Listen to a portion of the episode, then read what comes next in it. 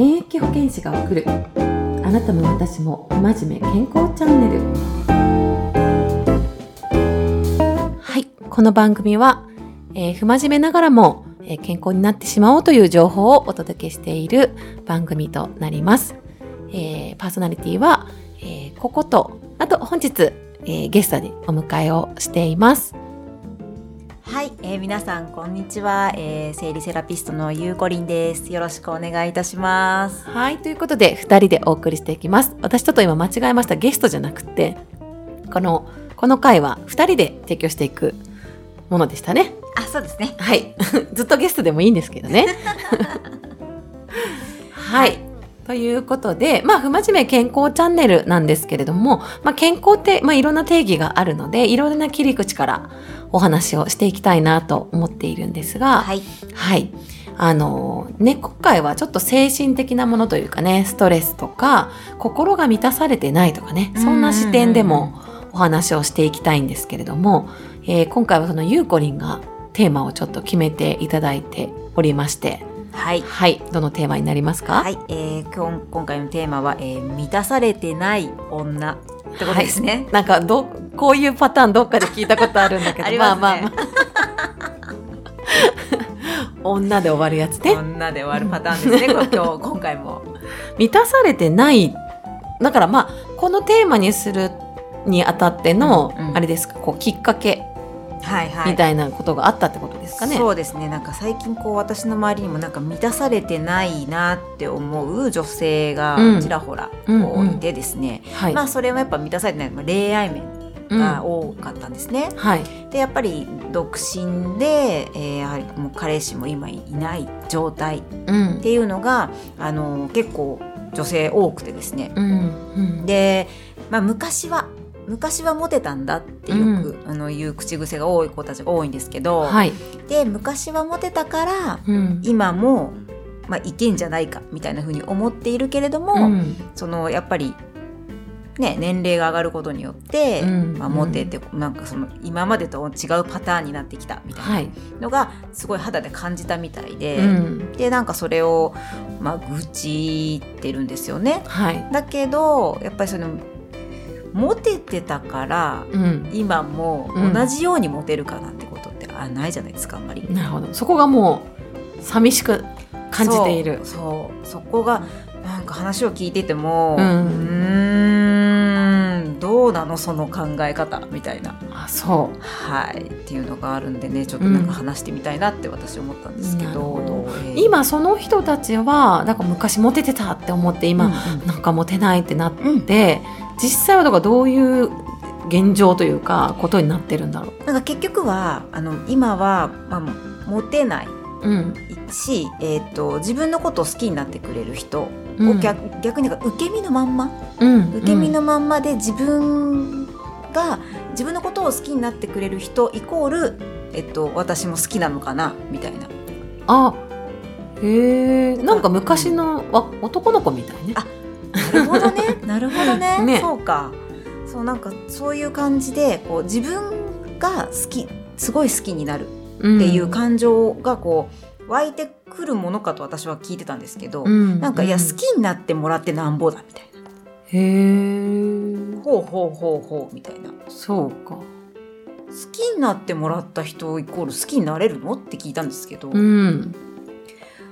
えでも今までそうだったしみたいな、ああ、そうか。うんもうやり方がうんそれだけ。うん、もう20代と一緒みたいなああ、そうなんだね。っていうのが多くてうんなんかそうじゃなくってやっぱり女の人ってじ自分も自分がとってもその相手のことを好きになって、うんでその人から好きになってもらうっていうのがやっぱり一番幸せパターンなのかなって思うし、その好きになってもらっただけで楽しいのかなみたいな。うん。うんなんか10代の時は、うんまだなんかその恋愛ができるかできないかわからなうんいみたいな時は逆にそういうふうに、うん。え好きになってくれる人いるんだうんみたいな感じがあるけど、40過ぎるとうん。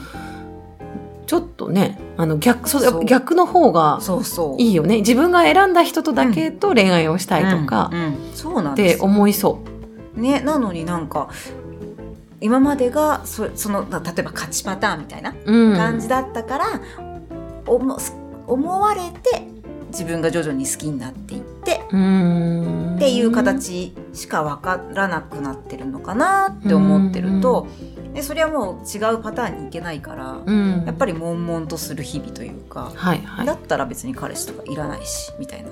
本当か？みたいな。そうじゃないよね？みたいな。その発散方法がなんかジムに行ってうん、がっつり筋トレしてみるとか。なんかそういう。エネルギーはあるんだね。そうそうなの。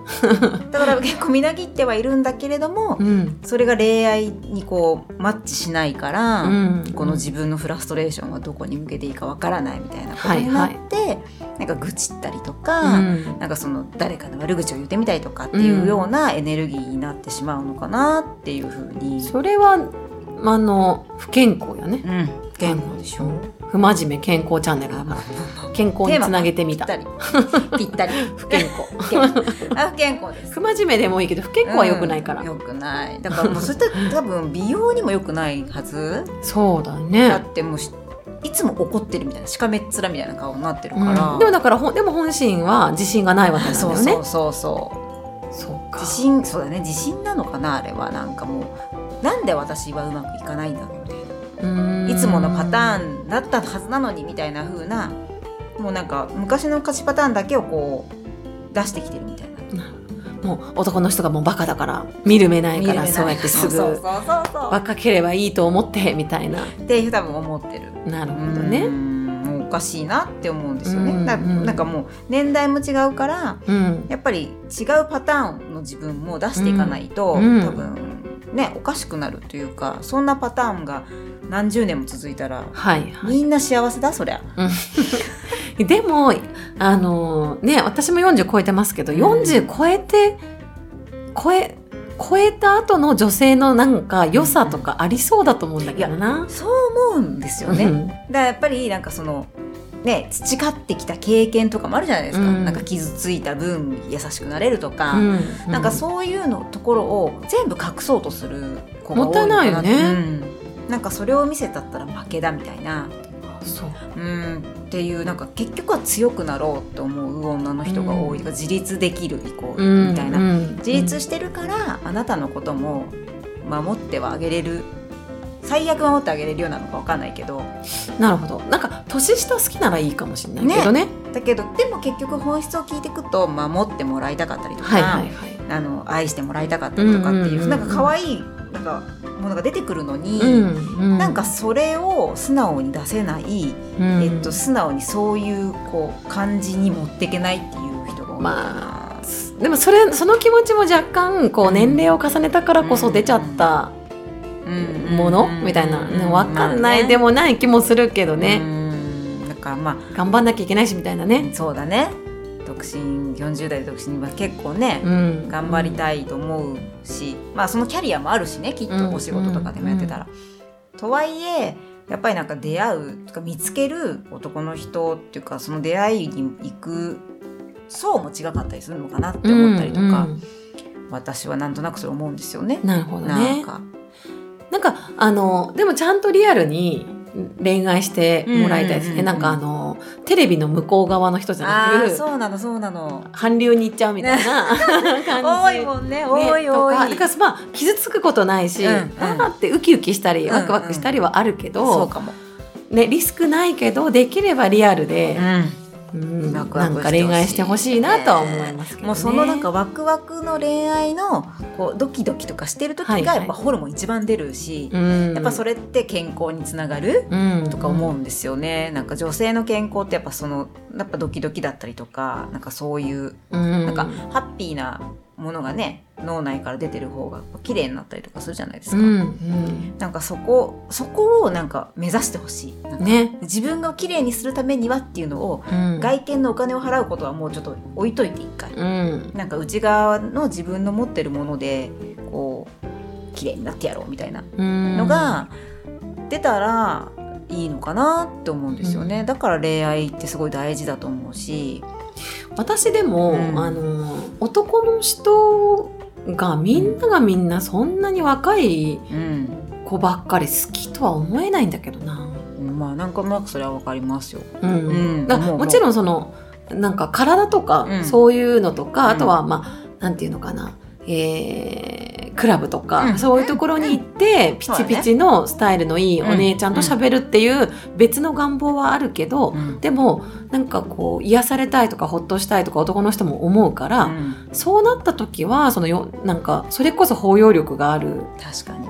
同じ年代の人というか、んうんなんかそういう人を求めてる人って別に男性結構いるんじゃないかなと本当はそっちなんじゃないかなっていうんうんうんうん気はするけどな。ねえだから本当出会いの場を、ね、変えた方がいいのか、うん。自分のなんかそのアンテナがねちょっと違うとこを向いちゃってるのか、うんうんうん本当はね。うん、本当はその子たちも若い子と実は付き合ってみたかったとか、うん。っていうのがあるからそういう方に行っちゃうのか。ちょっとわかんないですけどね、若いからって全員が全員あのもうしっかりしてる人もいると思うけど、うんうんうん。なんかそのもしかしたら女性側もはっきりしてないのかも自分の理想っていうのを、あそうかもしれないね。うんどうしてもらいたいとかっていうのをやっぱりね隠すぐらいだから、うん。自分でも認めてなかったりとかしてたり、恥ずかししくって本当は言えなかったりとか、あんのかなとかで今ちょっとココちゃんの話聞いてて思っちゃった。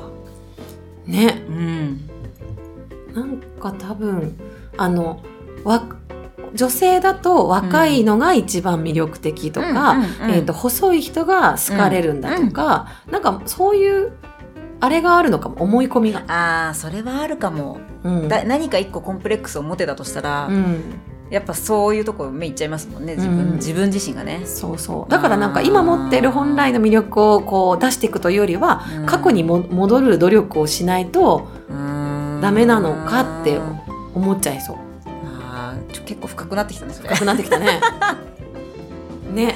でもかずっといるじゃないですか、うん。いやこれ、うん。まあいろんな考え方があるからあれなんですけど、ねそうじゃなんなんか意見合わない方ごめんなさいね怒んないでね、あの、なんかいつまでも本当に20代のピチピチのうん。状態にこうすごい保つというか、いうん。うん。やいいんですよ。うん。すごい綺麗だと思う、綺麗だと思うんだけどうーんなんかねそれそれありきってなってる人もやっぱりいて、うんうんうん確かにね。うん、もう女イコール美。B で、B イコール20代前半みたいな感覚で、もう50代になっても60代になってもずっとそこに居続けようとする人たちってたまにいるじゃない？はいはいはい。